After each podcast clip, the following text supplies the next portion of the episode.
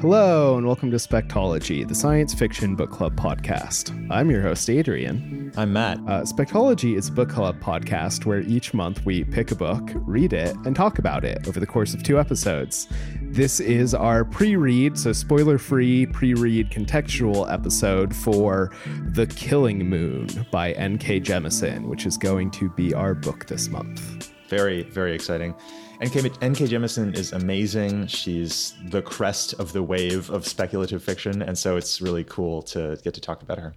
Yeah, this will be really fun. And I think a lot of people have read her um, Broken Earth trilogy uh, we wanted to both read something that maybe like folks haven't read yet, um, but also this is a standalone book, which is also part of why we picked it. So, The Killing Moon, it's the first of what's called the Dream Blood duology, but the two books are totally standalone. You could read either of them, you could read both of them in different orders, whatever. So, we're just reading this one. Um, and I think it'll be I think it'll be a lot of fun. It's good yeah, too. this is this is you know your favorite N.K. Jemisin book too, isn't it? It is. Yeah, I'm curious if I still feel that way. Like I, you know, I read all of her novels in 2016. Like in a row. Like I read the fifth season and was like, oh, I'm going to read every single book she's published and did. um, and so I'm curious to see if like, you know, rereading it a few years later, three years later, essentially, if I still feel that way. But um, so far, I mean, I'm rereading it and I'm really enjoying it. It's it's it's such a good book. And I've liked her other oh. books too. We'll, we'll, we'll, we'll talk yeah. about it. It's not like I'm like, oh, this is the only good one or any bullshit like that. Yeah. No, I, am excited too. I've read Broken Earth and really enjoyed it, uh, but I've never read any of her other books, and so I'm really looking forward. I mean, I've already started it, haven't gotten very far, but it's really great so far, and it's different in cool ways from Broken Earth, and I'm mm-hmm. really excited to to get through the rest of it and talk about it. Yep, and it hits a couple of things that are just like my jam. Like it's like ancient Egyptian and it's super political. It's all about power structures and there's a bunch of like Jungian psychology going on. And it's like a like investigative murder mystery. I mean, it's just like all this shit that I'm super, you know, it's like that's check, a check, great check. elevator pitch. Um, before we go any further, should we do content warnings? Yeah, that's probably a good idea because there is um I think like the first or second chapter has a big thing kind of about sexual predation. There's nothing like on screen, but the characters talk about it a lot. Um, there's also, this isn't, I don't know if this counts as a content warning, and I don't know how much it applies to this book specifically, but like N.K. Jemisin writes more explicit sex scenes than I think we have typically like read just by chance on this podcast.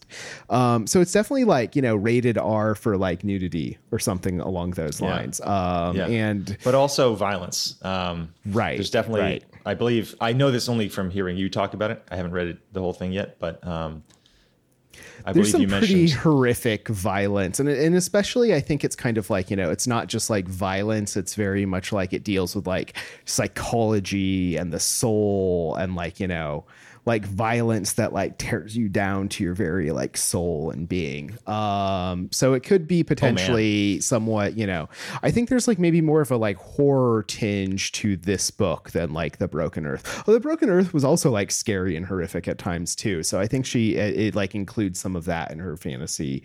Uh, th- this in particular. Um, yeah, and so, but I think beyond that, it's not, you know I, I guess the other thing I'll say is that like all this stuff exists like in the text. It's not like accidental subtext type stuff. Like the book is about these things, um, and N.K. Jemisin handles them pretty well for the most part. I would say. Yeah, she's a smart writer, mm-hmm. and uh, she she tends to like know what she's doing and be aware of the choices she's making. Right, right. Or also like know when she doesn't know what she's doing too, which yeah. I think is just as um important to scale. Uh, yeah, yeah so, so, The Killing Moon, it was published in 2012. Uh, I think it was her first, fourth, sorry, her wait, fourth. We didn't even say novel. that we were going to do fact books, and here you are book facting. of course, you have to interrupt me for it. yes, these are facts about the book. We're doing book facts. Everyone's favorite segment, not book facts, but where Matt interrupts me to tell us we're doing book facts. That is, in fact, everyone's favorite segment of the yeah, podcast. it's a great segment. It's certainly, certainly my favorite. The the listeners can't tell, but Matt has like turned red laughing at this. I'm um, happy So it was published 2012. It's her fourth published novel. I think I read somewhere, I shouldn't say this because I'm like acting as an authority. I think I read somewhere it was one of the first novels she actually wrote or something along those lines and it got published. No clue.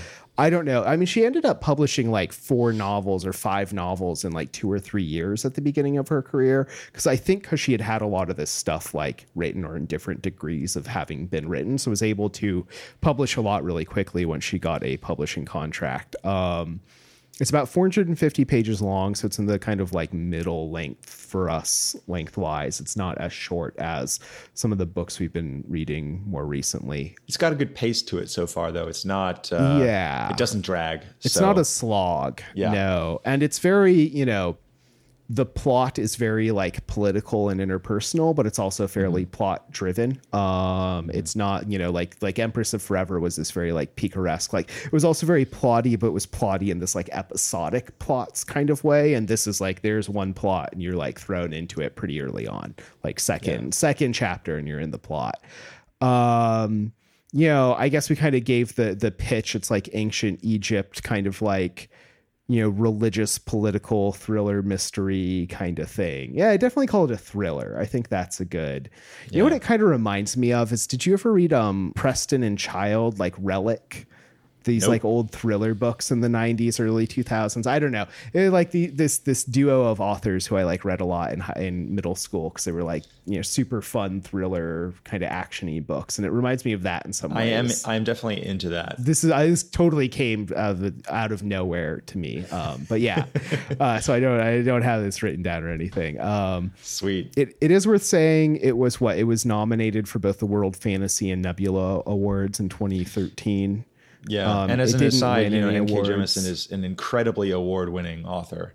Right. Um, although these books didn't win, she has right. won a huge amount of awards and set some records.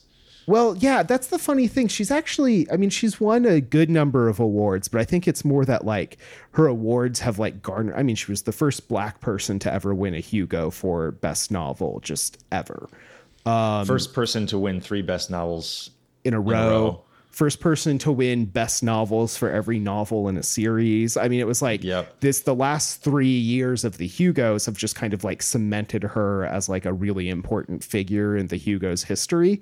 But before that, she hadn't won a ton of awards. I think she'd won like one other World Fantasy Award or something like that. So there is this kind of like interesting dynamic there where those Hugos really kind of like cemented her yeah. as like being award winning. You know, without necessarily getting into that too much, I do think there's some of the history of the Hugos might be relevant to understanding kind of why that might have happened kind of all at once for her. Right. Certainly, she's been writing quality books for a while. If folks don't, just as a thing, I mean, probably folks know what the Hugos are, but if you don't know what the Hugos are, they're a very major speculative fiction award. They started, I want to say, in the late 40s, early 50s, been going on for a long time. It's um, the biggest science fiction publishing award, like by far. Yeah, it's a big deal. So, winning one Hugo is a big deal for an author. Right. Winning three in a row, of course, unprecedented. Right. Never had happened before. So yeah, let's see. It is this kind of like it's the first of a duology, but it totally also stands alone. Uh, there's also a short story called Narcomancy, or maybe Narcomancer, that is like also in this world um, that can be oh, found really? I in didn't her. Know that.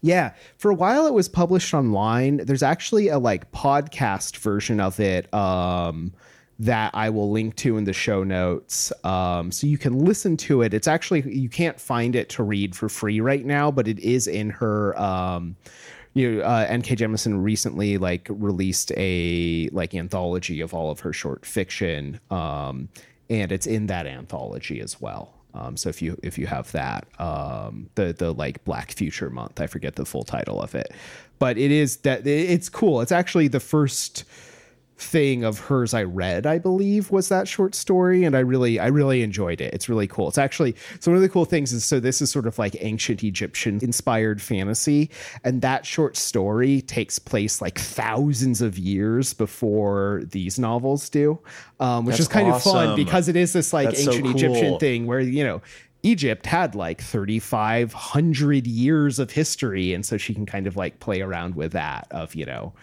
of that thing going on. So yeah, it's really neat. It's a fun Narcomancy, I believe, is the title of that um, story. That like I said, I'll link to the podcast version of it.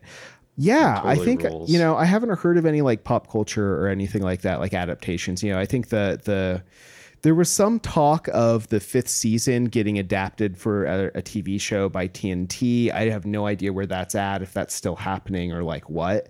I do know that she just announced that the fifth season is getting adapted as a role playing game, um, which sounds pretty cool. And I have some friends yeah. who I think are like vaguely involved in that. I was just talking about it with them yesterday. Um, so that's cool, and I think that should be really interesting. Like that will be a great world for a role playing game. Like her kind of like magic there fits really well.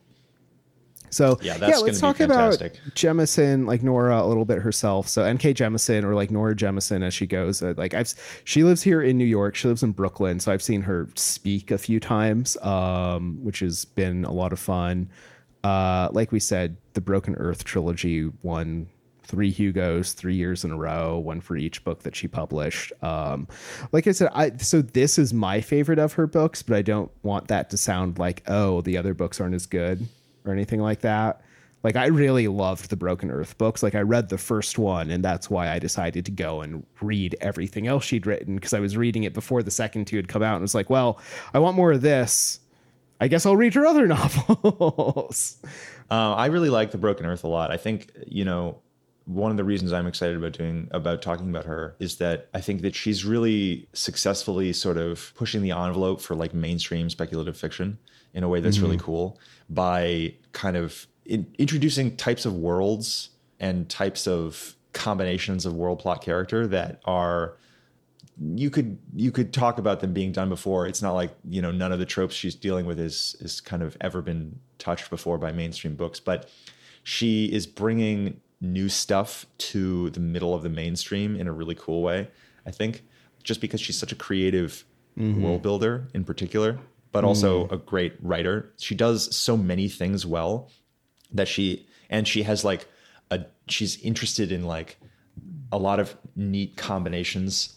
Like I this is how I think about world building. We'll probably get get into right. this later. we'll talk like, more about world building call it creativity in a word. Yeah. That's I think that she brings this like really powerful creativity to the mainstream of speculative fiction in a really cool way.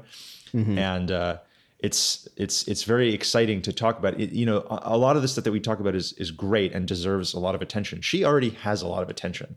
Yeah. And so I kind of feel like the the thing to to to to think about is maybe like why and like why that's cool. You know, mm-hmm. Mm-hmm. that's kind of how I think about it. But well, I I honestly think she like works really hard. Like she, you know, wrote her yeah, like reviews for, for sure. the New York Times for a long time. She like did that while also having a day job as a psychologist. She did that while like writing and publishing all of these novels and a bunch of short stories and her blog. And you know, I think doing a lot of work for the Science Fiction Writers Association. So she's like she does like a lot, um, both publishing and like being an author, but also being involved in this larger science fiction community. I think you mentioned at some point too, she used to like run a world building workshop or something like that. Is that right, Matt? Well, I know she's done world building workshops in different contexts. On her okay. uh, blog, she has a presentation that you can go look at. Maybe we'll link it in the show notes. Oh, cool. That I think it's old at this point, but she's certainly done different versions of it over the years. She's talked about this. She's been on other podcasts um, and mm-hmm. to talk about it. So she's definitely interested in sort of evangelizing her methods, which is really cool. I think that's like a really sort of good way to like help the community. I mean, she's sort of like, you know, I I I think her methods are really cool, and they've been really uh, effective at creating like different kinds of worlds and stories that that are still like at a really high level of quality but she's also spreading the methods themselves which is sweet right right there's this interesting kind of set of different methods of approaching world building that different authors have put forth and that kind of people can like navigate between and like use as different ways of thinking about how they're approaching the idea of making a world or making a story or both at the same mm-hmm. time mm-hmm. I, I, love talking about that so I'm so i hope right. hopefully we'll, right. we'll, get to no, some we'll, more we will later. we will um yeah. I mean, I've seen her, like I said, speak on two different occasions here in New York, and both were like her in conversation with like scientists, like once with an astrophysicist and geologist, and once with like uh, Earth ge- two Earth geologists, and both of those are really interesting because they did talk a lot about you know this kind of like research she does for her world building, and she's you know she's like I'm not a science fiction author necessarily, but I do a lot of this like science research for like building out these fantasy worlds, and then I kind of like throw magic in there and like kind of extrapolate from there, so I get to ha- be in the this fun place of both like really getting to learn about something in depth and then also like using what's good and throwing away what's not interesting from a literary perspective and like really getting to play around oh, yeah. in that space. I love I love that she does that. That is like a really cool sort of additional create creative thing that she does. I don't know how many other, you know, authors are spending time doing the science research mm-hmm. aspect. I mean, mm-hmm, like, mm-hmm. Well, especially like non-hard science authors yeah. or non-hard science fiction. It's like, like, it's very clear that like you know Neal Stephenson or whoever is doing like whatever research right. he's doing, but like you know maybe less clear what like uh, you know I don't know Scott Lynch or, or another pick another right. fantasy author is doing. It's the realm. combination of it's the combination of writing in a secondary world and also doing science research. That combination is super cool. Yeah, and that's like a really. Is. I feel like she. That's one of her cool ideas that she's bringing. Right, and it's very rich. It, leads to a lot of like cool stuff. Yeah. Um, so yeah, let's see a, a, few other facts about her life. So she used to write these book reviews for the New York Times. She doesn't anymore. Someone else took it over. But, we um, did reference. We've actually like referenced. yeah yeah, some of those reviews before. Um, at least what I think it might have been a few. Um, and then and they're good. She, I mean, she writes very well about science fiction as well as writing science fiction. Yeah. Um, yeah, and uh, she also, I guess it's worth saying, she has a Patreon at patreon.com slash nkjemisin, which is essentially how she manages to write full time now. Um, like without that, she would still have a day job, not as an author. Um, so you know, worth worth checking that out. I think she ends up like publishing short stories and stuff through it. Um, so if you like her writing, that might be something that you're interested in. I do always find it interesting the different ways that different science. You know, we think of like, oh, someone's a published author, and like you know, one of the most Hugo winning published authors in history, et cetera, et cetera, et cetera. And it's still like, she still needs a day job or like some other way to like pay the bills. And maybe some of that is like living in Brooklyn. Like, Lord knows, New York City is not the cheapest place in the world. it's true. It's true. But it is, it is uh. definitely a comment on the, on the economics of the industry. I mean, you know, right, somebody like sure. N.K. Jemisin, you know, if, if you're thinking about becoming an author and you're thinking like, oh man, if only I could be so and so. If only I could be like NK Jemisin, as successful as that. Well, she's pretty successful as an author. like it's hard to f- yep. think of you know people uh, you know in her like people now who are more successful, but like right, it's a really right. really really really ridiculously tough business and it can also sometimes you know it's like uh, success can mean a lot of different things and like literary success and financial success within the literary world are like two different things um, as well as like the yeah. way i know a lot of authors who like you know the way they make most of their money is not necessarily by writing their book or by selling their books. Like they they write their books and their books sell, and that's like maybe an important part of what they do. But also they do various consulting or ghostwriting or like numerous other things that like yeah. you know pay a lot of the bills for them. Um, you know, and or for her, Patreon with... is the way she gets to do that. Yeah. And then some people try to get involved with Hollywood, and you try to get totally. involved in a, in a different industry almost, but that uses the same skills. Totally, totally. Well, that's what uh, Alex Garland, who's like you know one of like one of my favorite directors. Like he was a novelist who had one of his books optioned, and then he was like, "Oh, I like this movie thing a lot, and it pays way better." yeah. one thing that I've I've heard um, people I know who write uh, say about the experience of working as a writer um, alone versus working in a writer's room is that there's some kind of almost the, the blue collar sensibility to working. That's the wrong the wrong phrase. Not blue. It's not. It's not a blue collar job, but it, there's this sort of clock in, clock out kind of discipline to the mm-hmm. life of working in a writer's room mm-hmm. where it's it's more like professionalized in a certain way yeah and that brings with it a lot of different interesting you know new dynamics if you are somebody who's used to sitting alone and like thinking and writing and having this you know self-imposed discipline. As soon as you introduce other people to the mix all of a sudden you know you have to first to say nothing of all the other new skills that are involved in that you have to you know kind of have a new lifestyle a new like you know psychological approach to how you're engaging with your craft right. it's kind of interesting to think about even though you know a lot of there are obviously a lot of transferable skills between these domains but it's still this this very different you know psychological space that you're in that's totally.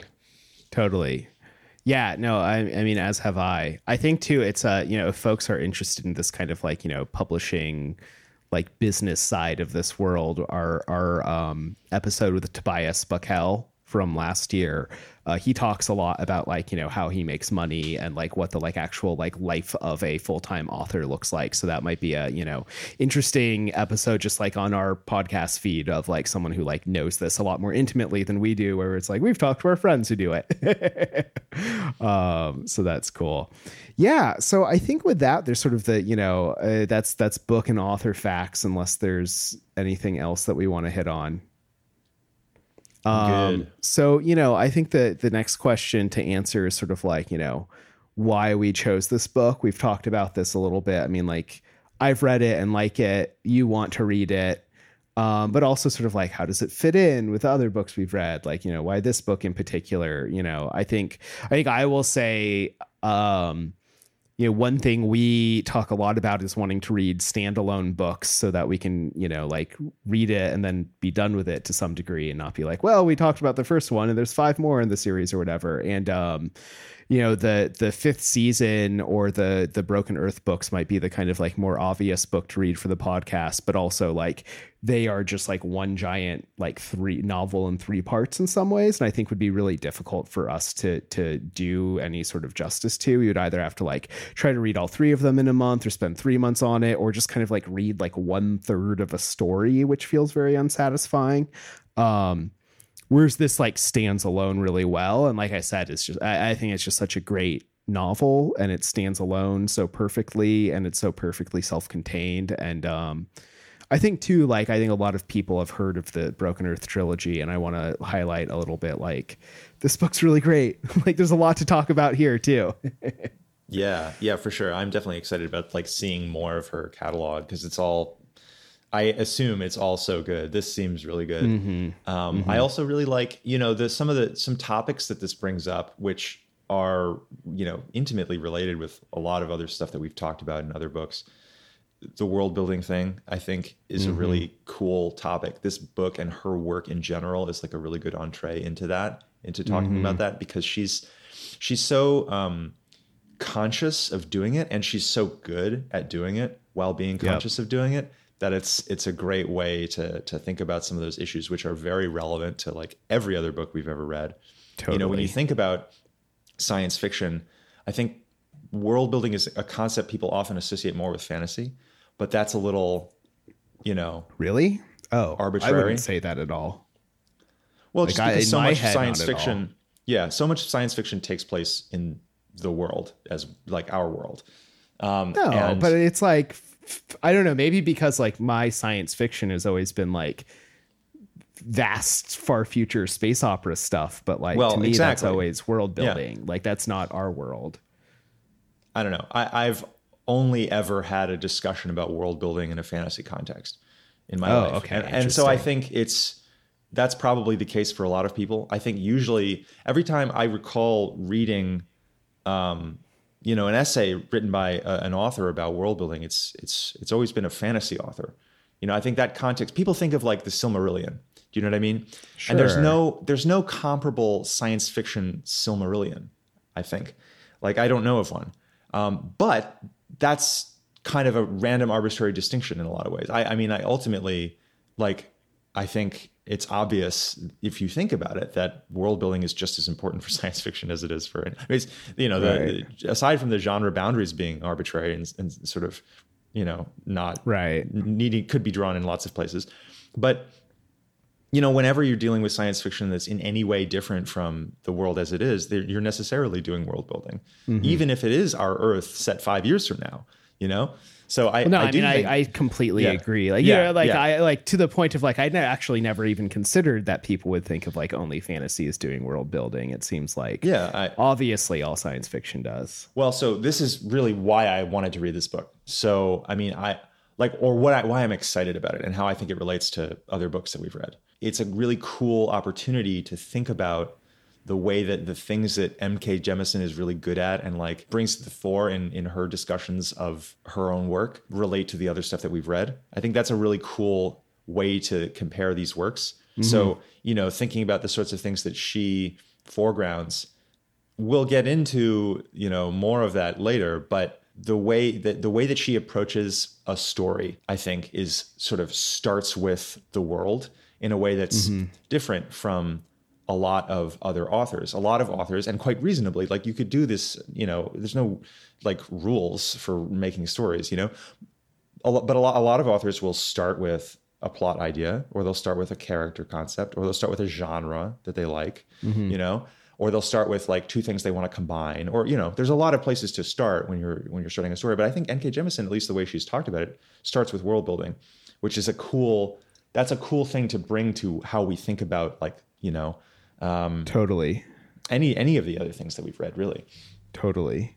so i think Yeah. that's that's really cool Yeah, I mean, maybe maybe kind of worth talking about some of the other books that we've read, both for the podcast and just generally that kind of like I think intersect with NK Jemisin. I mean, like I think that one of the obvious comps, given that this is, and I don't, I don't want to talk too much about like what's fantasy and what's science fiction. Like we talked about that some in the Raven Tower pre-read, and I think like okay, cool, like it's all speculative.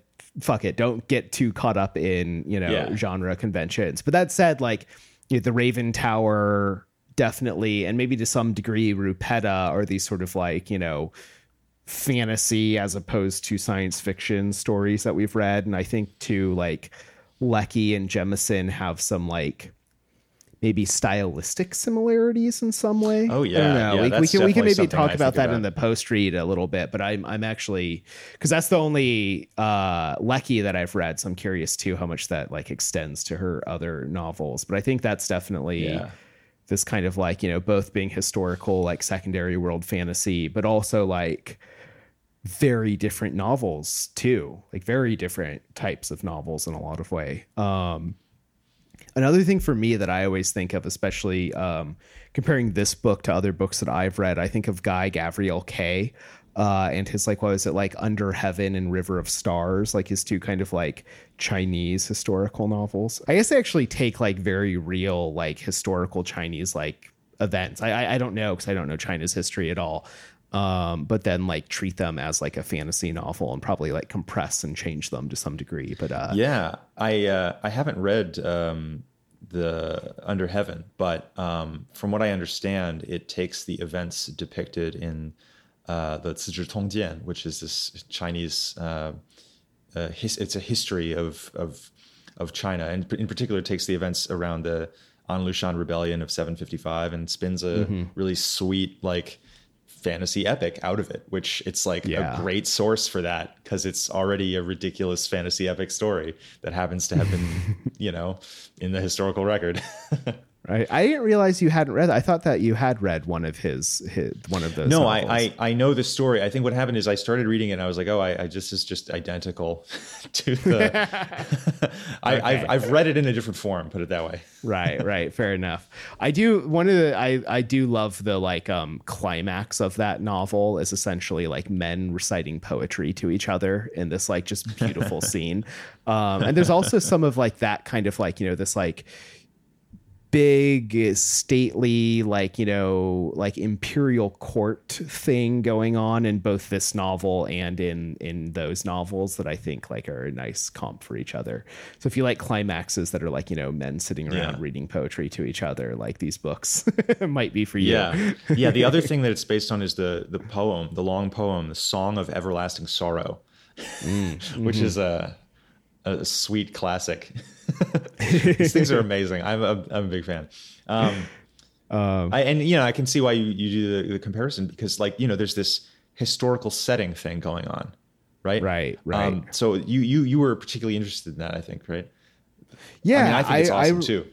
I really like that element of this book. I also, you know, I so in sixth grade, we spent an entire semester just learning about ancient Egypt. I don't know if this is like a normal thing for sixth graders to do, or if this is some weird Alaskan thing, or even just like my fucking sixth grade teacher or what. But um, yeah, that's a so great like ancient... choice. I did not do that, and that sounds amazing. it was really cool. Um, and like ancient Egypt is wild. And I mean, like I said earlier too, like, you know, we think of ancient Egypt as one thing. And like, okay, I mean, like one of the cool things is it is like this one both geographical place and also there's this very real like lineage of like political longevity to it.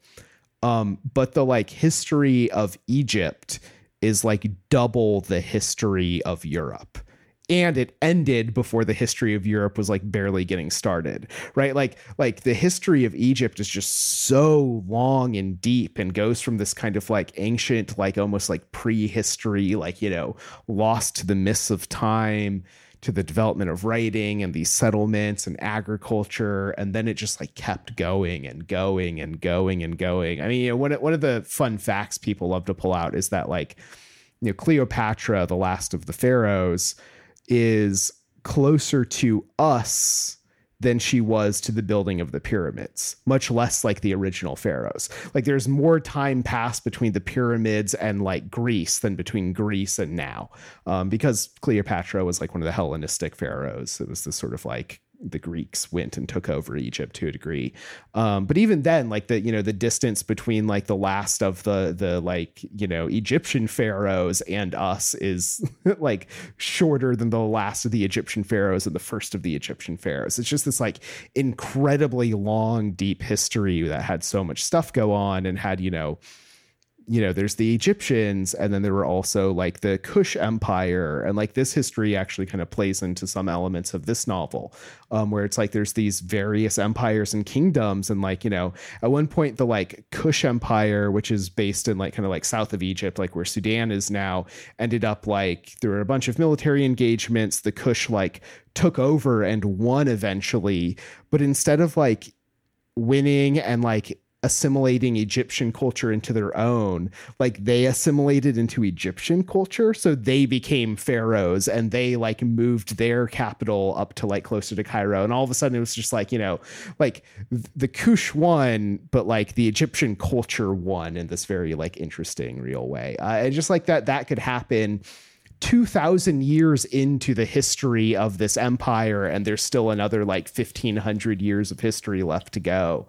It is fucking wild to me. It's so cool. It is so cool. I love it too. It's it's just the best. And so like you know that's an amazing setting and like you know i wish that i were an egyptologist or that i like knew more about it to get into that more.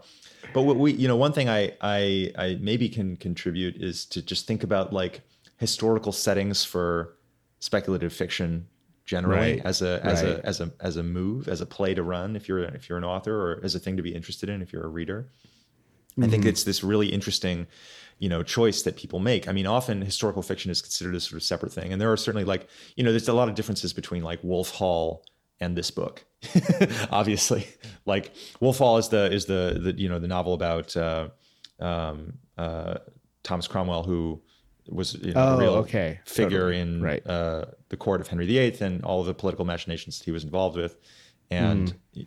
you know, it, it follows right. his real. I always think of like Pillars of Earth, which is you know sort of like the sure, historical yeah. retelling of the building of a cathedral. Which like what yeah, a great yeah, topic for a novel. I know it's amazing. So there's like great historical novels that are. Uh, you know that you, you can see why people would sort of like not associate that with speculative fiction that takes historical mm-hmm. information as its basis but they're not that different.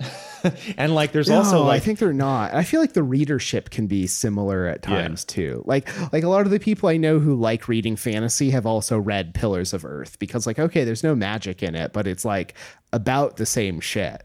Yeah, pretty much. exactly. Yeah, no, I, I, definitely feel that too. Or like um uh uh Game of Kings, the the Dorothy Dunnett books are like incredible historical fiction about um, set in the 1500s in Scotland involving the late 1500s in Scotland involving all the sort of political machinations and skullduggery and like adventure oh, and like strange cool. crazy shit going on.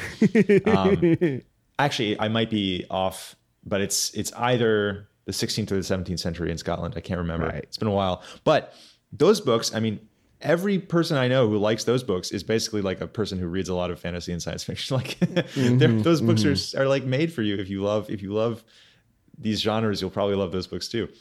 So there's this really interesting way that historical stuff and speculative fiction bleed into each other, but like maybe we think they're more different than they are, maybe we think they're less different right. than they are. Right.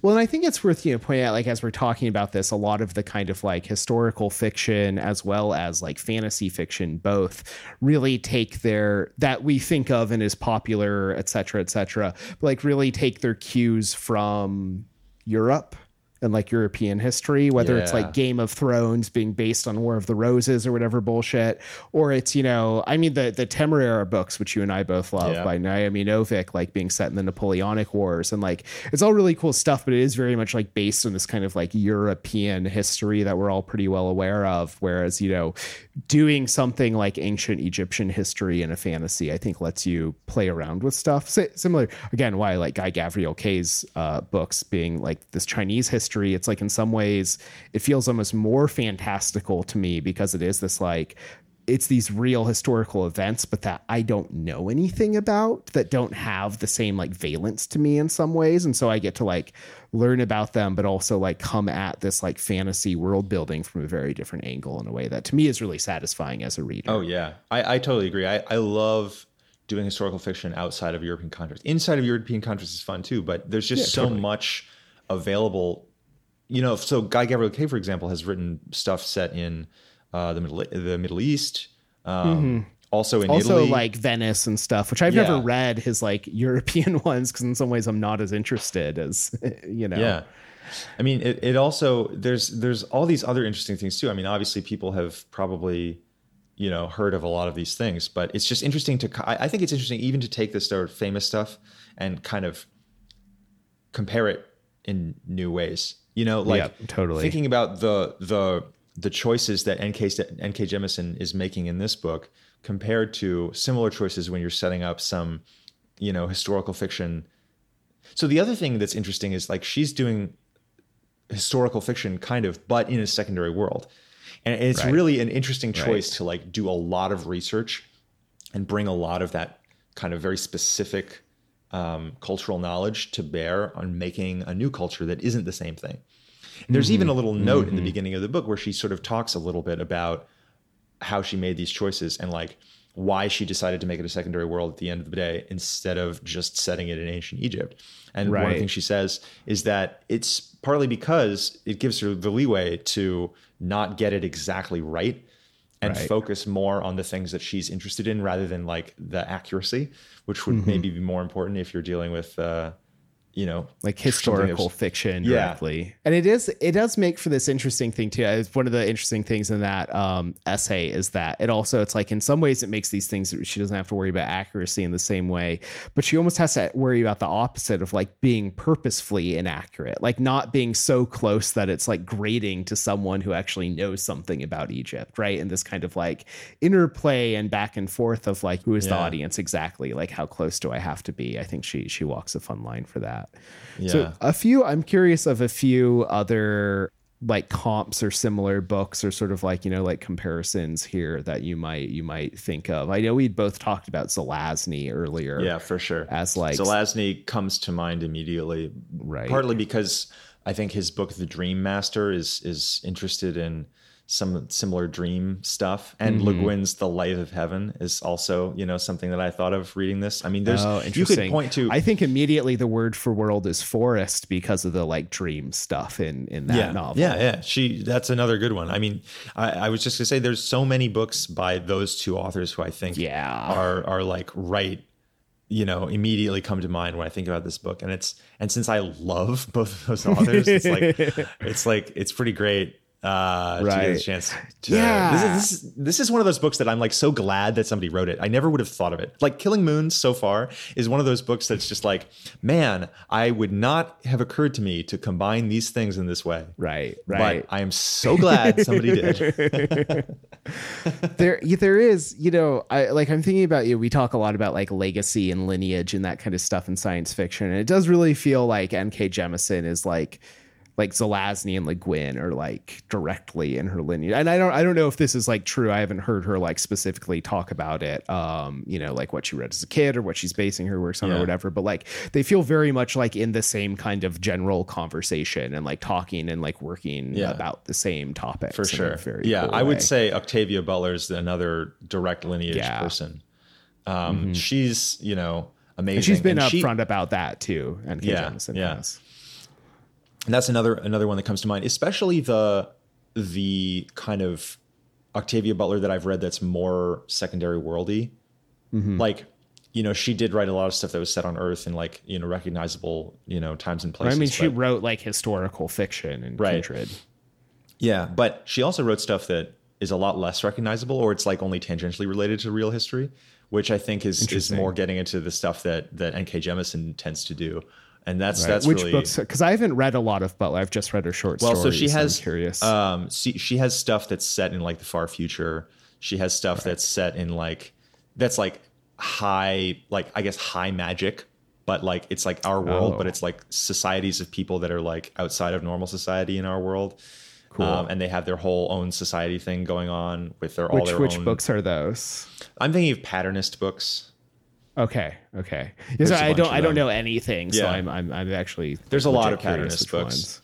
So Cool. you know, I think that that stuff is more kind of what, and it's closer to what N.K. Jemis is doing than you know Kindred. Um, but Mm-hmm.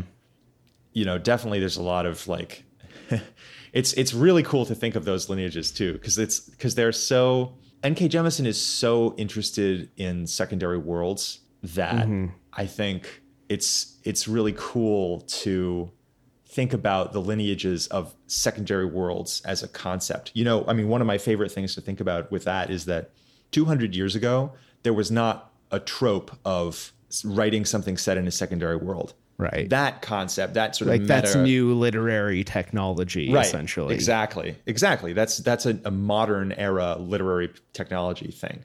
And the very first like self-consciously secondary world books weren't being written until like the 19 teens, the 19aughts, the 19 teens. What are you thinking of specifically there? So there's uh, the Worm of Ouroboros, which was around 1920, Mm-hmm. which is often cited by Tolkien as his inspiration for even thinking of doing a project like Lord of the Rings. The Worm of Right. Ouroboros, even that, it's like entirely set in the secondary world, except that they do have this like tiny, insignificant frame story that's like two pages at the very beginning and two pages at the very end of it, like a really long book.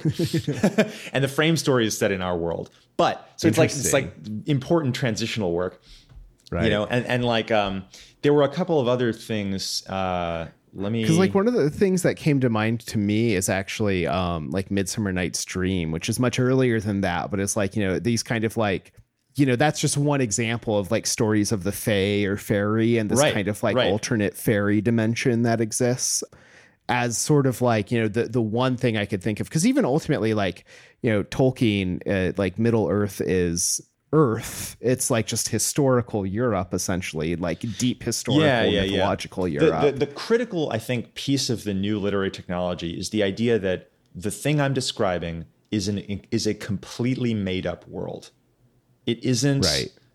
like it isn't like this sort of different version of our world it isn't like the far future or the Mm-hmm. far past it isn't like the realm of the gods which is adjacent to our world it is just a completely made up Okay, I was going to ask about that. So I was going to say the other thing I could think of are like the, you know, like Olympus or Right. or uh, you know those the, are- the, yeah. the Norse myths, that kind of thing. yeah those are those are definitely things that i think like you know there's a lot of stories that go way way way back that are like you know have many of the attributes of the secondary world but like as a conscious thing as something like oh i'm going to set out to do this thing and it has a name it's called like a secondary world story like that is very mm-hmm. new and I think it's really. Would you consider Narnia to be secondary world fantasy? That's on the on the edge, but by that point, I think there were other things that were doing it more that, that are more obvious. You know what I mean? By right. by the fifties or forties, you've got more examples of stuff that's like actually obviously that. Yeah. You know what I mean?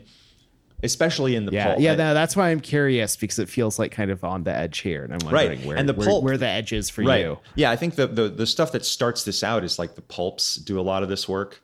You know, so you've got things like uh, Edgar Rice Burroughs' Mars stories, yeah. Barsoom stories. That's like yep. kind of secondary world. Kind of. The right. only difference is like, oh, the main character. Or you have like Hollow Earth. Right. Yeah, yeah, yeah. And then all the all the pulp stuff from the from the uh, 30s and 40s, like the the um, the uh, E. E. Doc Smith books, you know, or whatever. Right. Yeah. Conan, Tarzan. Conan the Barbarian. Conan is, the, is a good like example. Where exactly yeah. does it fit? Like Cimmeria is a great example of something that's like basically a secondary world. Like, I mean, it's right. it's really basically just just that. so, but I think it's just really cool because you know the difference to me is you know in the 1900s or sorry in the 19th century in the 1800s you have like Duns the works of Dunsany, like Elf World and stuff, or you have the works of like various other fantasies, you know, your your your sort of mm-hmm, your mm-hmm. Poe fantasies or your um, Théophile Gautier, like flights of fantasy, fancy, like crazy, like weird psychedelic stories set in like dreams or something. You right. know, which which are Lewis Carroll, maybe. Yeah, like the difference to me, the key thing about a secondary world is that the author does a certain amount of work to like set up separate rules and separate like facts about this world kind of beyond the mm-hmm. narrative of the story itself right. so that's the i guess that to your point of world building like they, right. they do world building exactly like self-consciously so that's the difference between like a, a, a sort of story about the gods or a story about you know travel to a far like you know orlando furioso from the 1500s, you know, involves like a chivalric knight going to other planets. Book. I know. Or yeah. like The Blazing World by Margaret Cavendish involves like going to another dimension. Again, love bringing up this book. I know. They're, they're classics of, fist, of, of, like, this is like the, the deep prehistory of all the shit that we love. Um, and like they do things that are similar, but like, I mean, the closest actually to, to any of these things are, are, are going to be those, those types of works because they are creating other worlds that sort of have rules you know mm-hmm. the blazing world mm-hmm. the titular blazing world is another dimension that like it doesn't really have rules but like it, it has you know there's like or like you know gulliver's travels like when he goes to these other places there are kind of there are there's a sort of a sense like each place he goes to obeys certain rules and like has a kind of uh, uh, an existence beyond the story a little kind of mm-hmm. not quite but mm-hmm. but there's a big difference between that to me and like Lord of the Rings, like the world building that went into Lord of the Rings. You know what I mean? Right, right. Well, and I think Lord of the Rings in particular has like even beyond a lot of fantasy or whatever that came the genre that came afterwards had a lot of this like focus not on just how does the world exist now but like this world has a history this yeah. world has like its own deep history and i think that sort of you know speaking of like you know narrative technology or literary technology or whatever i think that's in some ways the innovation of those books. Yeah also lewis carroll because totally. like narnia also has its own like really long history that's important to the story. Yeah and that's exactly carroll, uh, cs lewis. That's exactly what i what i mean. I think that's the thing the, the worm of ouroboros for example does. Um, it's mm-hmm. it has its own history separate from the um, separate from the story and that like is often sort of referred to in the story. It also has maps. You know, it has these materials right. that that exist beyond the story that are completely right. made up. That is in some ways though where I feel like, you know, okay, maybe the old like Greek and Roman myths like less so, but the like old North Norse myths do have some element of this like, you know, long history and these characters who show up over and over again and like you're only going to understand this story if you know like the previous story where they, you know, were enemies and like they're friends now, but like mm, you know, and it's like this kind of like history there. But again, like granted those are in a lot of ways, you know, sort of like a long amalgamation of many different types of stories that get like bundled together over like a really long history period of time. So obviously there's different stuff going on there. Um, but I do wonder to what degree, you know, I mean, even right. I get another way of putting this is that uh, uh, uh, Tolkien was like self consciously trying to create a mythology for England that it didn't have, right? Like he was self consciously like trying to do some of the stuff that like the Norse myths had just like done by chance over a long period right. of time of many different people telling them. Uh, and so there's there's definitely that lineage exists in this secondary totally. world building. Is in some ways just being like, what are they doing? Well, they're not like, what can I ape from that to like try to make this feel more uh, mythic? Yeah, it's it's it's it's awesome. It's just like one level of abstraction beyond the last level mm-hmm. of abstraction. It's mm-hmm, I, I, mm-hmm. I, that's one thing I absolutely love about it. Right. So well, I, mean, I guess you know, like I said, we weren't going to talk about genre, but in some ways, that's what genre is, right? It's like a bunch of people do stuff, and then afterwards, people are like, "What? How do these fit?" Yeah, and then once exactly. you have those tropes, then once you've articulated them, people like look to the tropes instead of to the right. actual things other people yeah. have done. This is past. this is why I'm always inclined to think about genre primarily in terms of lineage of ideas mm-hmm. because I think mm-hmm. like it's this it's this label that you apply after the fact usually or mm-hmm. or if you're or like applying, at, at, its best it is yeah. or if you're an author it's not the only thing it is yeah but. yeah no it's not because i mean for one thing if you're an author and you want to write a new book and you're thinking man i want to write a like conan book well what you're mm-hmm. doing is a lineage like procedure. You're like doing a procedure on you're like taking stuff from a specific lineage that you like and then you're like applying it in your own way. Right, and so in that case right. too, it sort of becomes this thing that's about what other books are you related to?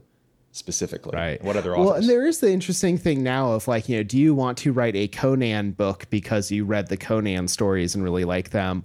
Or do you want to write a sword and sorcerer or a sword and sandals book because you read the like sword and sandals section of tvtropes.com and like those, tro- right? like, like there's yeah. almost this element of like, yeah. what level of abstraction are you looking at the history through? Oh, yeah. Um, that I think sometimes, you know, something again to bring it back to, um, the Killing Moon, for instance, like I think one of the cool things that N.K. Jemisin is doing is she's not looking at like what are the things fantasy stories do, but she's more like, let's take a historical era and like see how that inspires me. Let's take historical things, let's take a culture that people don't tend to talk about and see how that inspires me instead of being like, well, we got to have the magic users and we got to have, you know, it's like, it doesn't feel like she's taking it tropes first and then yeah. applying that to a oh, history. Yeah. She's taking a history and then writing about it. So this reminds me of a thing I wanted to say about world building do you want to talk world building more specifically now? Yeah, yeah, yeah. Let's let's go. Let's, let's do, do it. it. Let's move into so, that.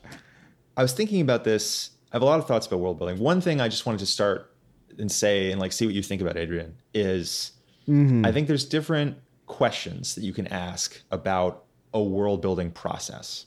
Right. And these questions are maybe one way of framing how we think about how different authors build worlds differently. What are the things that matter when one world builds? and that sort of thing.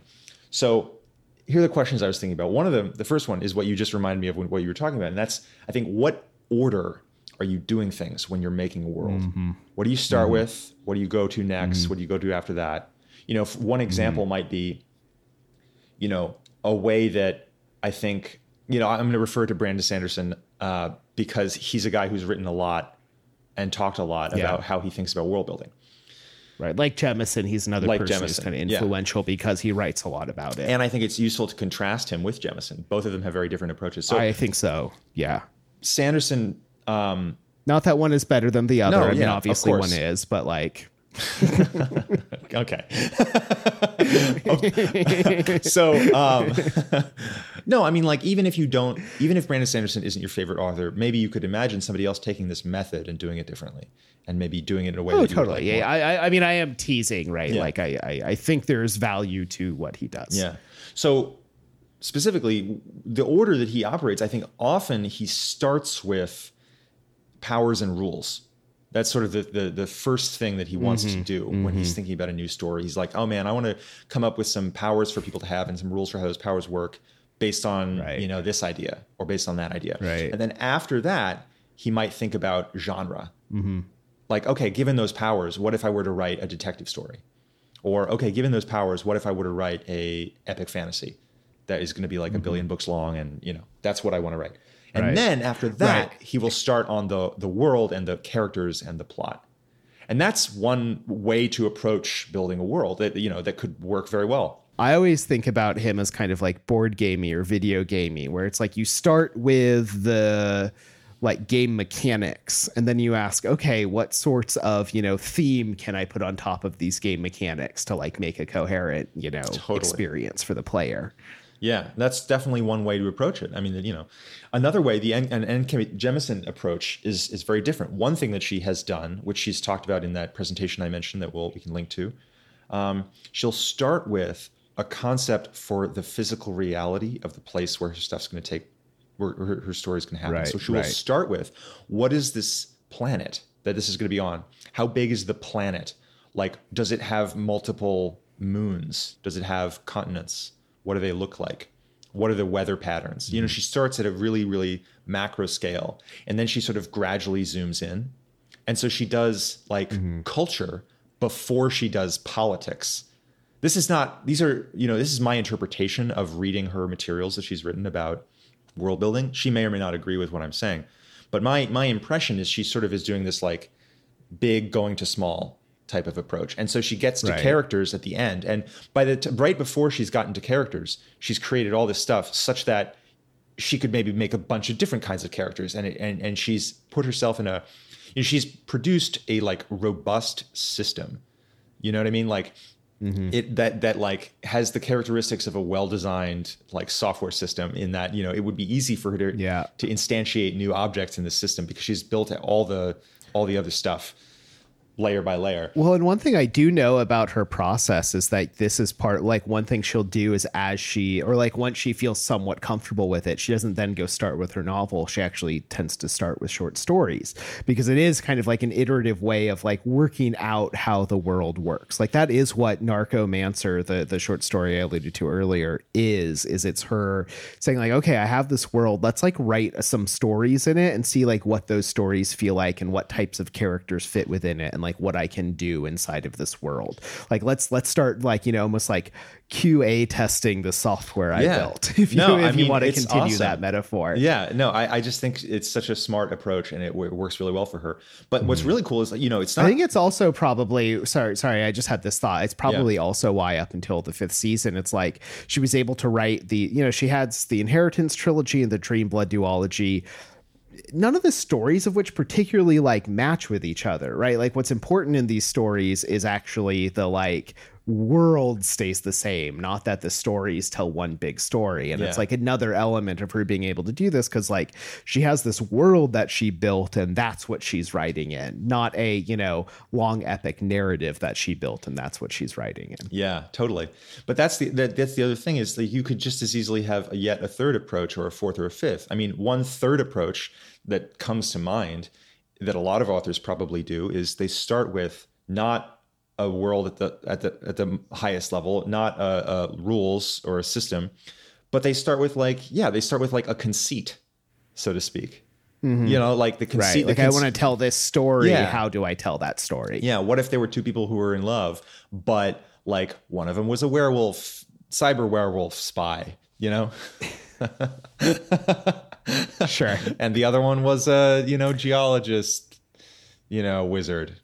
I don't know. Right. Well, I, or or I think just like the idea of like, oh, I have this particular story I've been thinking about. Like, what would the setting look like to fit that right. story? What sort of stuff do I need to be able to tell this story? And then the world building becomes like, what do I need to tell this story? Not like, what are the rules that I have to work within to tell. Yeah, and so a person who comes to mind who maybe has talked about this is Chris Beckett. When in your interview with him, talking about the, yeah. the way that he um, put together Eden slowly, you know, over many years, starting with mm-hmm. that short story and then and then building out. Like that is you know yet another way of approaching this and i don't think it's i don't right. think there's anything wrong with it at all as an approach it doesn't seem like right and that's actually interesting because that's almost like he almost didn't start with this i mean he did like write a story that he started with but in a lot of ways he started with themes yeah. he was like i want to talk about these specific ideas i actually think about chris beckett and alex garland who i mentioned earlier like as both these authors who really like care about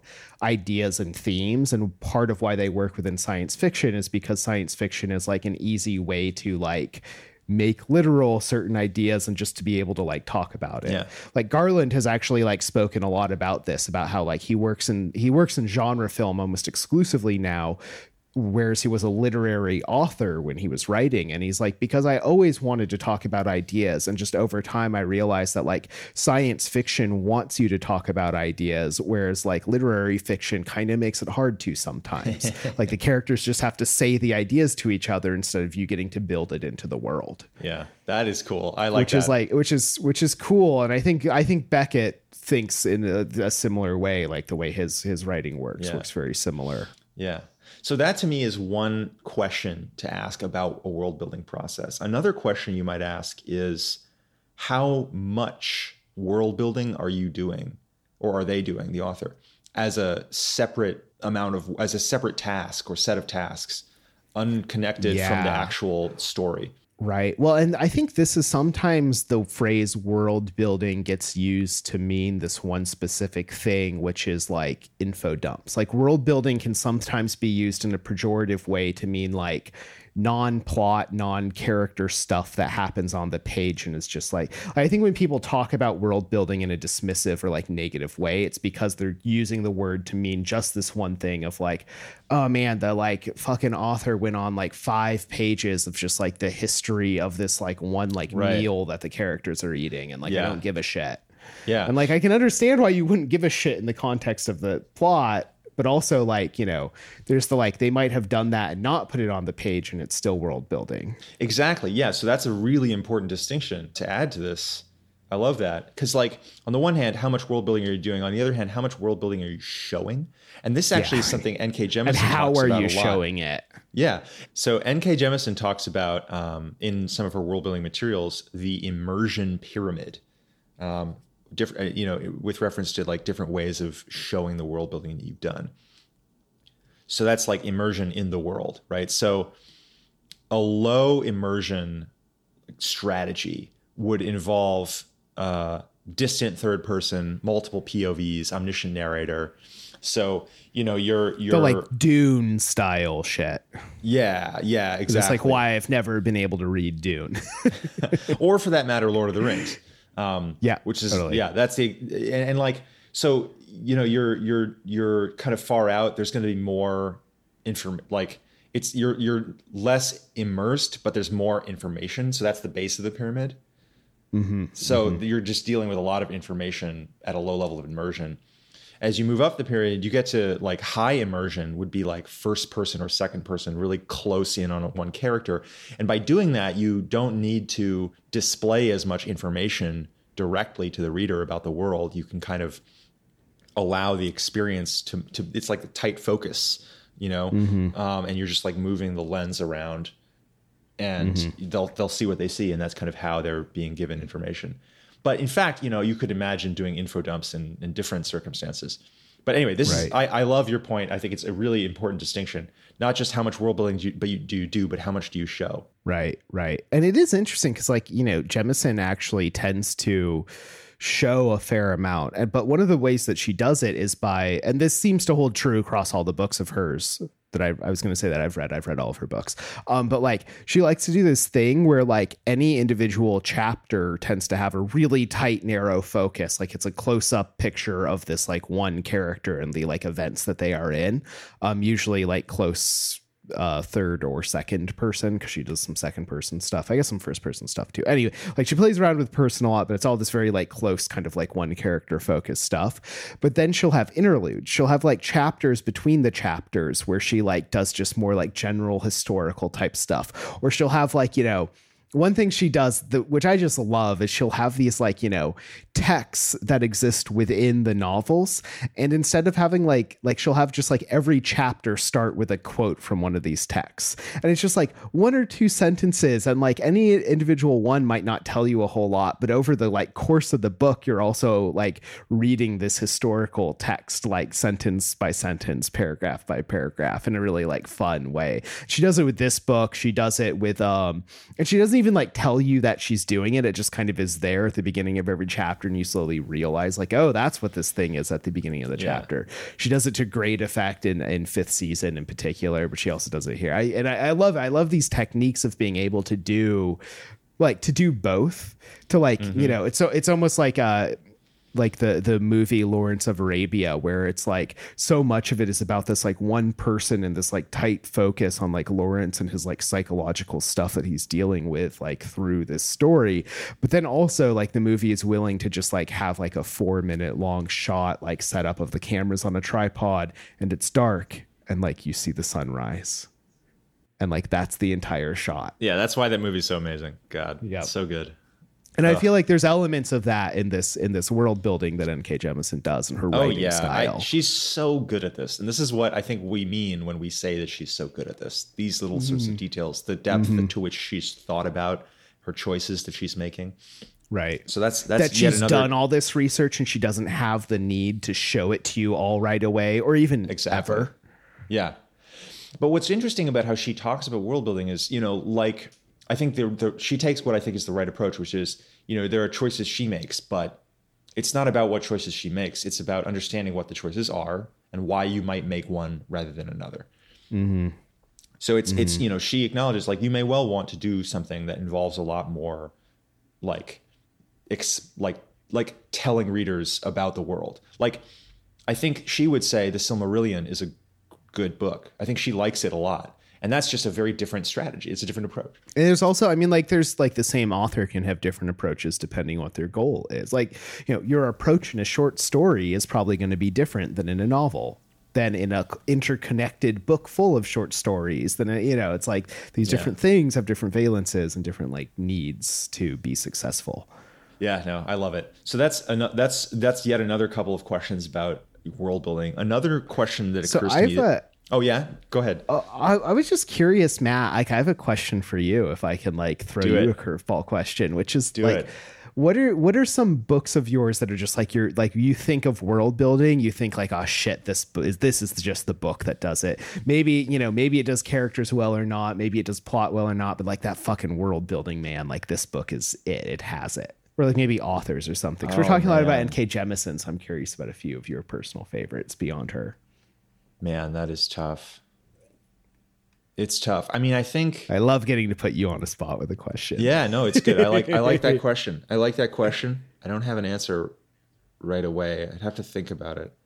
I think um I mean, I've sort of already mentioned books that I think of when I think about the history of of secondary worlds. I you know, world building is it's really interesting because a lot of people don't do like I think there's a lot more great books than there are great worlds. Interesting. Yeah, that's um, fair. I think making a really great world is something that I honestly associate more with role playing scenarios than with book writing well, yeah t- tell me some of those then like you know i'm always i i view rpgs as literature so like that is a very valid totally. answer to me yeah well i think it's interesting because like it's almost like you know world building is is part of writing a good story but it's only part of it. And you can you can well that's why i'm asking a, like what books yeah. are like good at world building instead of like what are good books? So one way to think about this question that occurs to me is to think about what worlds are so attractive that they spawn entire genres Mm. And so, from that perspective, I think something like Journey to the West, which we talked about a lot right. before, is is amazing world building. I mean, because okay, it's really. For, I want I want to know you personally, Matt. I want to know like I love Journey what to the West. worlds. Yeah, you, no, okay, okay, no, no. I I mentioned but, that, but that, that answer of it. like what spawns entire genres is like okay, well, that's telling me what other people think are good world. No, building. no, no. That's like that doesn't tell me what you personally approach. think. No, no, it does. That's one approach that I might take like I don't have one answer for this question, so I kind of mm-hmm. can't. Mm-hmm. I can't give you like one book. You know what I mean? Like, so I'm I'm I'm working Ooh, through. I mean, you can air. give me books, though. I mean, like you can give me individual books. That's yeah, I just did. For, right? I okay. just did. I don't know what you want from me. This is how I approach answering that question. I approach answering it by thinking through different ways to answer it that mm-hmm. might be appealing uh, for different reasons. So one way mm-hmm. of answering that would be to think, okay, what things do I really love that have spawned whole genres that I love? Like Journey to the right. West is a, is a perfect example. I mean, I think like Sherlock Holmes is another great example of that because it's a very different kind of thing. Whereas Journey to the West is, Sherlock really creating Holmes world building though. In a way. is it the world building of that? I, I don't it's know. not a secondary world, obviously, but like the the world that exists. Uh, put it this way, like crime. Like I think of that as more of like a tech, literary technique than like world building in particular. Because I, I I see what you're saying totally. the reason the reason I, I I think about it in terms of this question is because crime fiction as we know it depends on Sherlock Holmes in a really profound way. I mean, you know, the- I know. I 100% agree. Yeah. So and and like one of the the the ways that it depends on it so profoundly isn't just like the sort of set of plots or whatever. It's also like how does this world work? The well, the way the world works is that there are these people called criminals, and they're like somehow professionals at being criminals. You know, I mean, like we have to remember, by the way, that like obviously crime existed before this type of fiction, but like criminals since this type of fiction have really done a lot of work to define themselves in terms of it, in terms of these tropes. And so there's a kind of a co-creative process going on between the fiction and the actual criminals. You know, I mean, how many actual criminals love Scarface, right? Like how many Right. like Right. modern mo- like modern yakuza love Sonatina, the like fucking yakuza Right. movie from the early night. Like that's just the Right. way it or like. Michael Mann movies. Like how many like bank robbers have like you know watched Exactly. Heat or whatever and fucking love Ex- it. Fucking exactly right. So the, the things are interrelated, and so I think like when you go back to like um, the sort of earliest, most like mimetically potent kinds of crime fiction, what they're doing is they're positing this sort of way that a world is working, where you have these pe- people who are criminals, you have these people who are detectives. The whole concept of a detective, right? Right. Somebody who's a professional, like that job didn't really like, despite the Pinkertons or whatever, like that job didn't really exist as we conceive of it. You know what I mean? Right. And so without that, Still doesn't in some way. I mean, like that's Yeah. a job that exists in like literature, not in the real world. Like a PI Yeah. does much more boring shit than like whatever Yeah. it is that Sherlock Holmes is doing. Exactly, exactly. And so without okay, that, though, I kind of see where you're going with that. without that, you don't get Dashiell Hammett. Like, you know what I mean? You don't get the big sleep. You don't get like, um, you know, Georges Simenon. Like, you don't get like any of the other classic or the or the Gentleman Thief. You know, you don't even get the Gentleman Thief. I don't think without Sherlock I Holmes. know. I know. You know what I mean? Lupin. Yeah, exactly. Guy Boothby. So so Sherlock Holmes gives us Guy Boothby, gives us Arsène Lupin, gives us Lupin the Third. You know, like Yeah. there's all Yeah. that's another lineage, and that lineage goes back at least in part to the world building of Arthur Conan Doyle. Mm-hmm. So that's another. It's so that's, interesting though that you call that world building because I would have called that like that like when I think of Sherlock Holmes, I think of the literary technique of like it is possible to figure out the answer to the problem. But I don't think of like world right. building so much as like the literary technique. No, I so I think I think that you're right. That's part of it. I just think there's another part of it too, which is Yeah. what is the problem? like in it, like that procedure. What are we applying that procedure to? Well, we're applying Totally. it, you know, in this world which has these rules. You know, like it, it Mm-hmm. looks like our world, but like there's this like there's this uh, you know uh, to to quote like this guy who appeared on the podcast Crime Town. There's like there's a government of the United States and then there's a government of crime. You know, there's an empire and then there's an empire of crime. You know, it's like this almost Right, this right. total like Mori the concept of Moriarty and like this like shadow Mm-hmm. empire of criminals. right. You know, this like vast conspiracy. Obviously, Right. And that's owes- such a potent idea and like Yeah. one that has lasted for so long.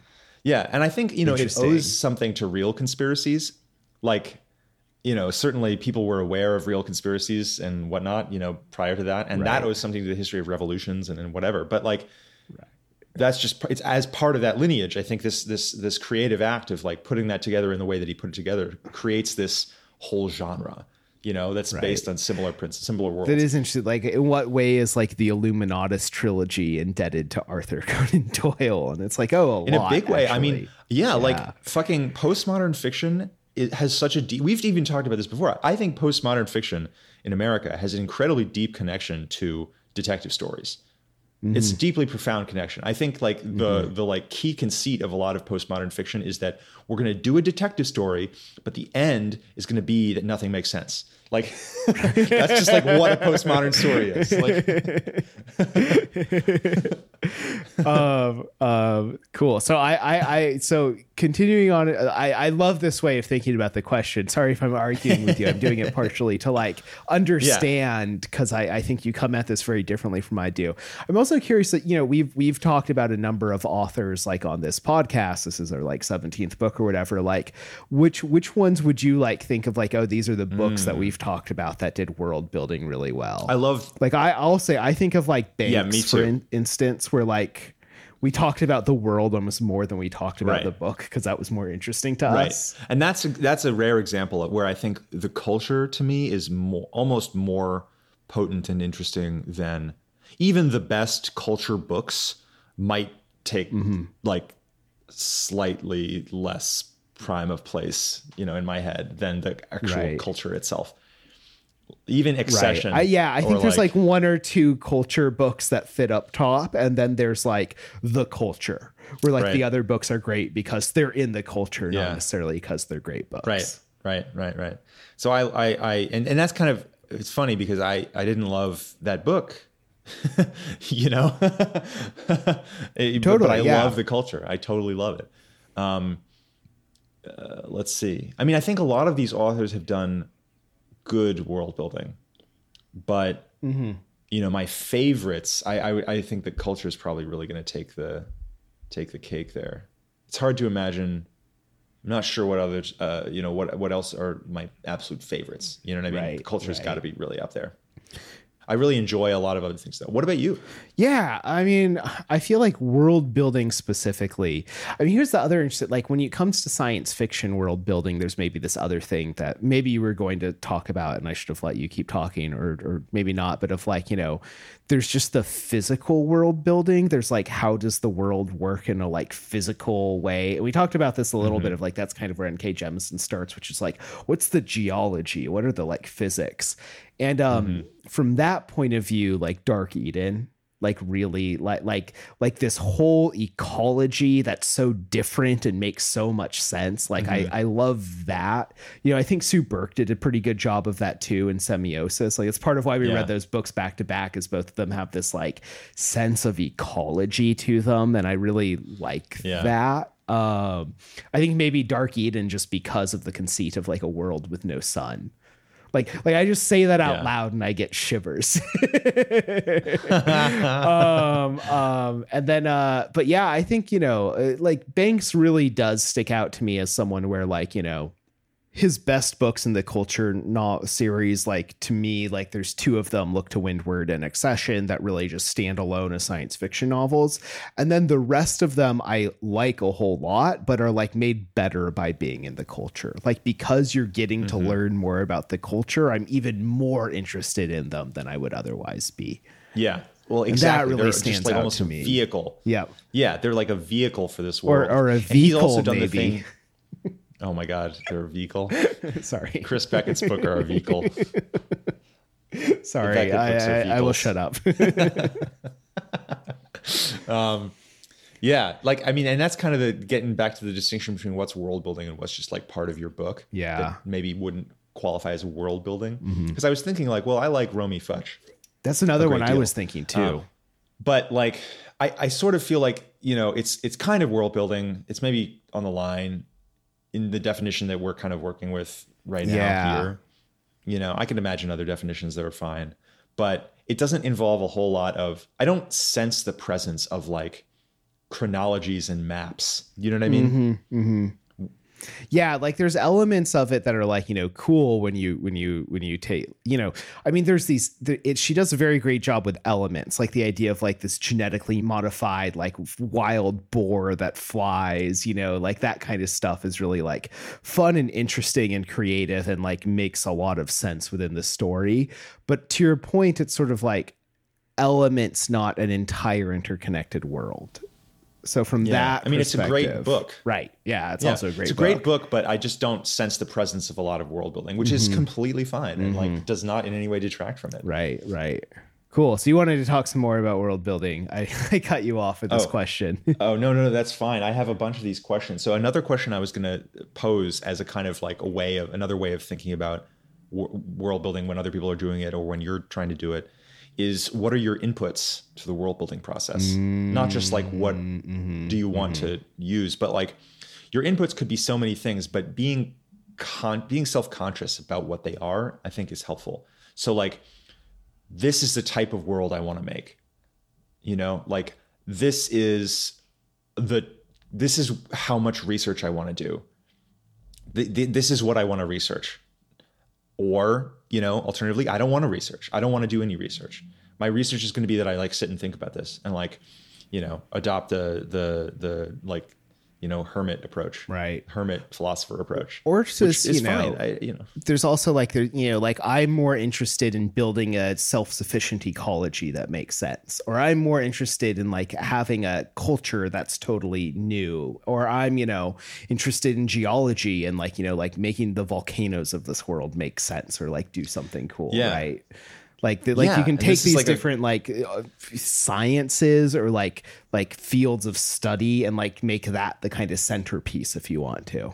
Totally. Yeah. I think that's like a such a, a good way of looking at it. Like it's you're um, you're doing kind of you have the option to do what N.K. Jemisin does, and you can think like, oh man, you know, I I think it will add a lot to this world if I understand geology a lot more and put that understanding into the world building. Mm-hmm and so i'm going to talk like i'm going to get some new inputs as a result. I'm going to like be self-conscious about like talking to geologists and like mm-hmm. you know reading about geology and right, stuff like that. right. Well and also Which, i mean one thing jemisin did when she was writing the fifth season was she like went to hawaii so that she could go to an active volcano because she was like i want to know what it feels like. I want to know like how my body reacts. I want to know like what the smell is. Like and i want to know that firsthand not just talking to people.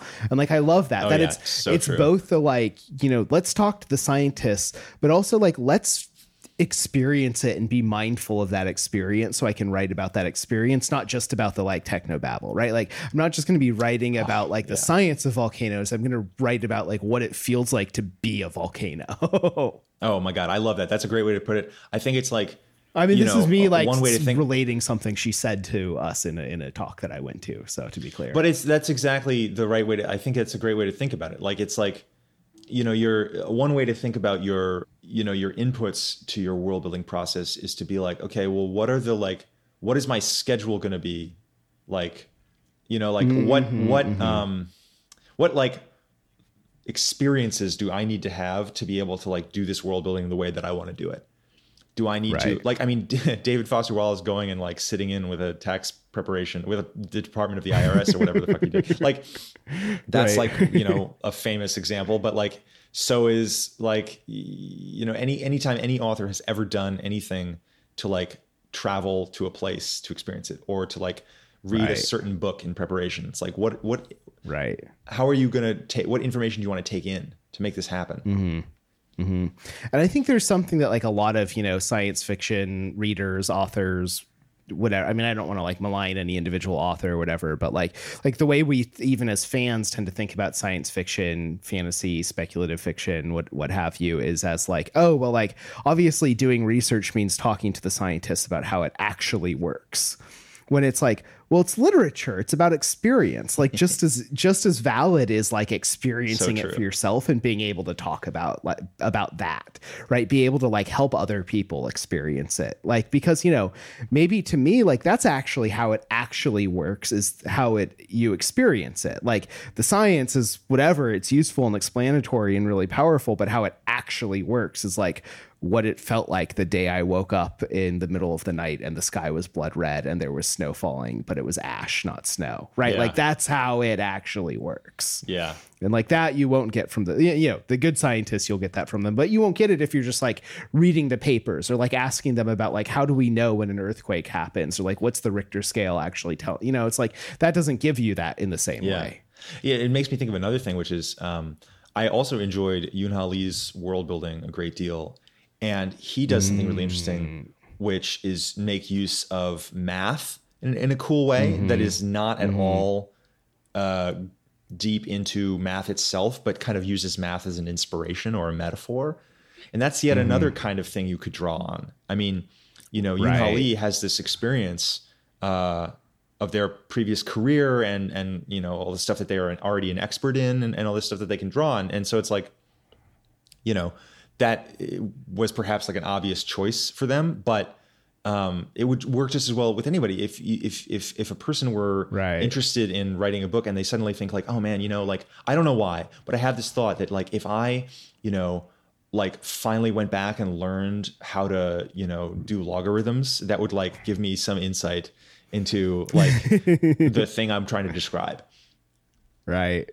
Well, and another thing he did really well was just like the sort of like seamless like Korean elements yeah. you yeah. know like having this like like there's also this thing that we've barely talked about world building is like what culture are you taking from like what cultural elements are you like including yeah. in it because you know that's a big one part dominant of, yeah, society totally i think that's a big part of of, of what kind of input you take i mean it's mm-hmm, you know clearly mm-hmm. in killing moon we're talking about ancient egypt a lot we're talking about like dream analysis or we mentioned it at least Right. You well, know, like there's this whole Jungian thing going on that's totally separate from ancient Egypt.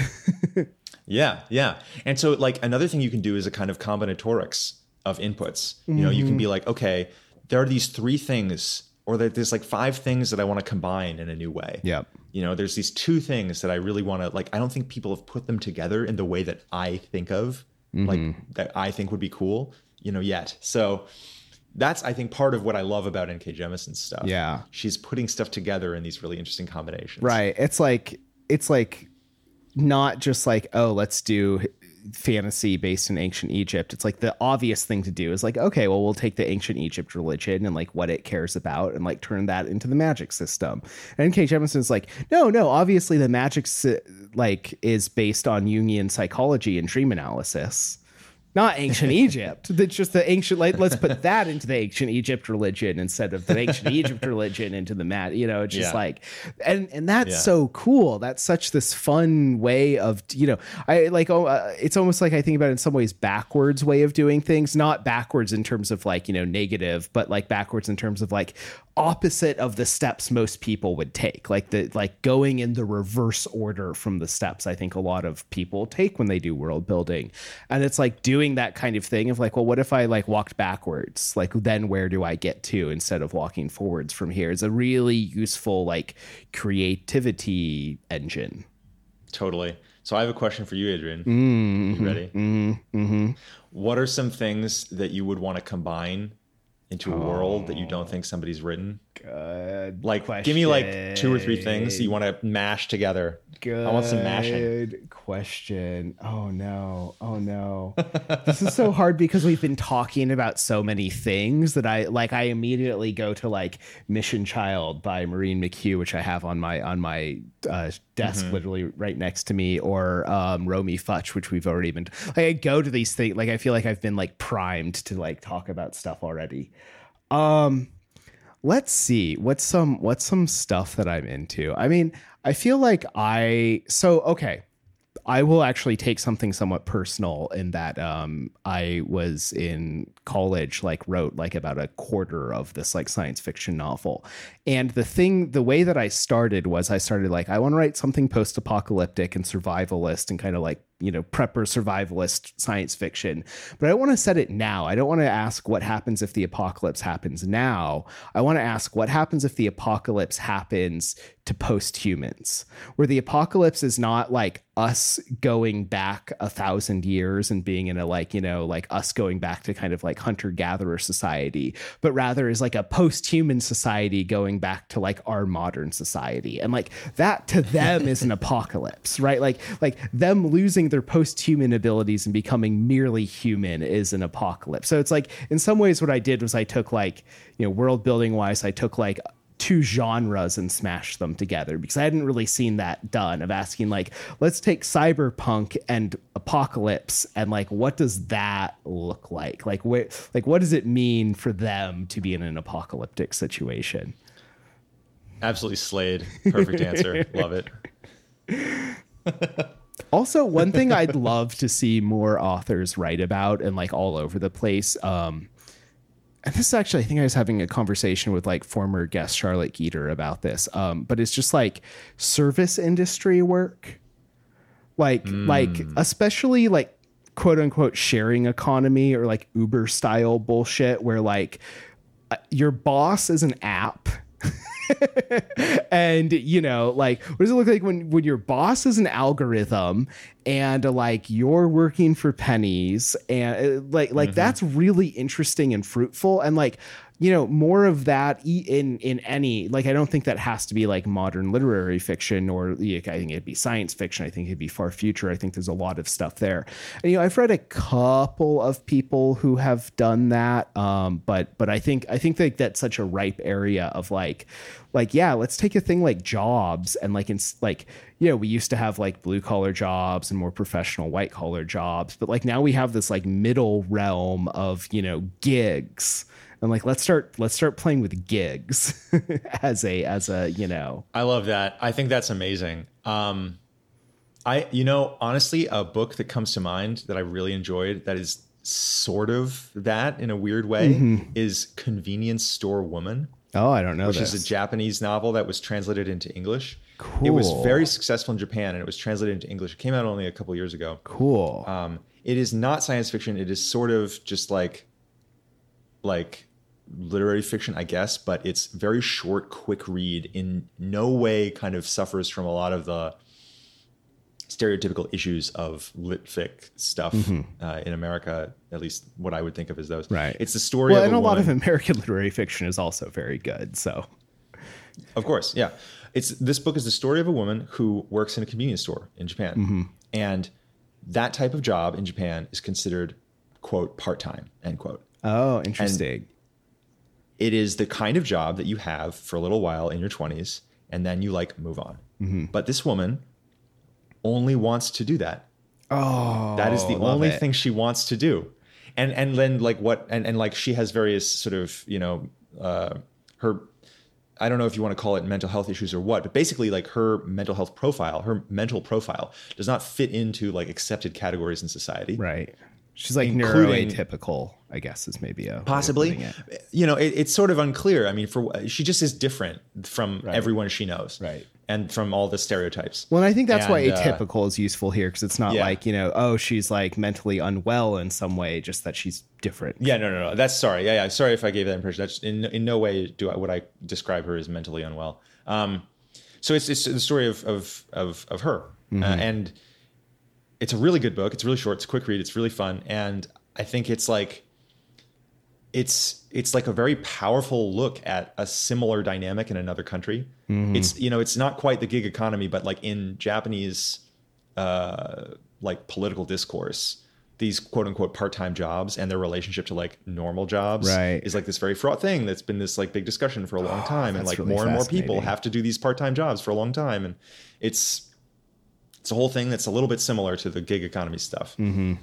Yeah, actually, that kind of reminds me. You know, I mean, there's all these like jobs in America that maybe like like I don't think we have quite the same categories for them, but I think of like almost like you know migrant worker type jobs, like the types of oh, jobs yeah. that you know like get like really like people don't even think of as jobs, especially not like not jobs for Americans to have, and like that's a whole world one you know one one book that actually actually as i'm saying this comes to mind is this book uh, soft apocalypse by will mcintosh which i like i love this book.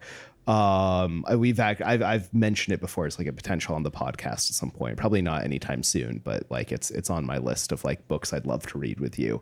And like there it's this sort of like you know it's like vaguely post-apocalypse but it's not that it's like it's not that things are worse for everyone it's just that things are worse for most people but like also better for a lot of people depending on like which class you exist within. And um you know there there there's all this stuff about this sort of like you know the first chapter is like a nomadic gang of sociology graduates who Amazing. who wander the countryside with their like useless you know degrees like uh, uh, using portable solar panels to like fill up batteries and sell them at convenience stores Amazing. and it's God, just like yeah, there's this, you know, this element. And like to be clear, the the author was himself a sociology professor when he wrote it, so he was like poking fun at his own profession with, with that, not like shitting on other people's. Um, but like it, it, it, that kind of thing of like playing around with this, like, oh, well, we think of these like migrant worker jobs as for people who are not like us, so like let's put people like us inside of it and see what that feels like and see what we can do with that. I think it's a really kind of powerful talking about like mixing and matching. Like that's a kind of world building yeah. that can be really useful yeah. to do. Yeah, I like that a lot. I want to read that book. It's good. It's a good one. Cool. well, do we have any other, you know, sort of like thoughts about Dreamblood? We've gotten a little bit far away from it. Um, the Killing Moon. I think it's legit. Yeah. Yeah. I mean, you know, without spoiling it, it's hard to yeah, I mean, it. it's definitely it's like I, I, think this is some of it. Like its its plot starts right away, so I, I, hope people like it. Like I said, it's one of it's my you know like definitely favorite individual book of N.K. Jemisin's, and I think it um you know like is a really really solid book, stands on its own really well, and I hope people yeah. do and like read have, it and enjoy it. Do you have any final sort of suggestions for people if they're gonna pick oh, it up? yeah, no, thank you for the leading question. Um, because I would have forgotten. Uh, pay attention to the moon. What is it? Oh shit! What oh, is shit. it? Oh, That's some world building priming right there. Oh, cool. All right. I think real. that, I loved it. Yep, Great this has been good. Um, you know, our third time recording this podcast. a little, Don't a little bit of our own world building going on. Um, so I guess with that, we should thank uh, Dubby J for the music folks are hearing right now. Uh, to Noah Bradley for our music. You can find, or for, for, to our artwork, you can find him at noahbradley.com and buy prints and stuff like that. It's cool, like speculative fiction art. Uh, also, we're on Twitter at uh, SpectologyPod. We are SpectologyPod at gmail.com. If you want to chat with us, you know, call to action. Tell us your favorite world building books. Leave a comment below. Oh Get my the god! Bell I can't convey this expression the audio. Like consternation. um, yeah, but you know, like uh, leave a review on iTunes. I don't. I don't fucking. You guys are listening already. If you've gotten this far, you know, thank you for listening to our bu- dumb bullshit. We appreciate you a lot. You are great. You are good. Um, yeah, we'll look forward back. to more dumb bullshit on the same, you know, dumb bullshit yeah. channel. We'll we'll be back in two weeks to talk about uh the Killing Moon, like in depth. We'll be doing our post read, full spoilers, blah blah blah, at the end of August. So, yeah, until then, Matt, good stuff. Peace out. Bye.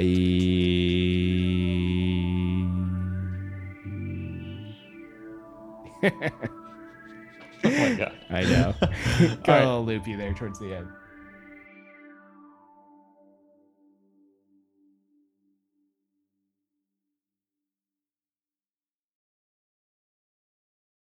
For a second, I thought you were going to mix up the names. I don't know why I thought you were going to do that, but you obviously didn't. So good job. what, what, would that even mean? Like, I say I'm Matt? Yeah.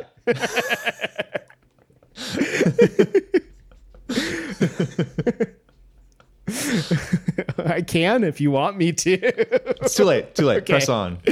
Um, uh,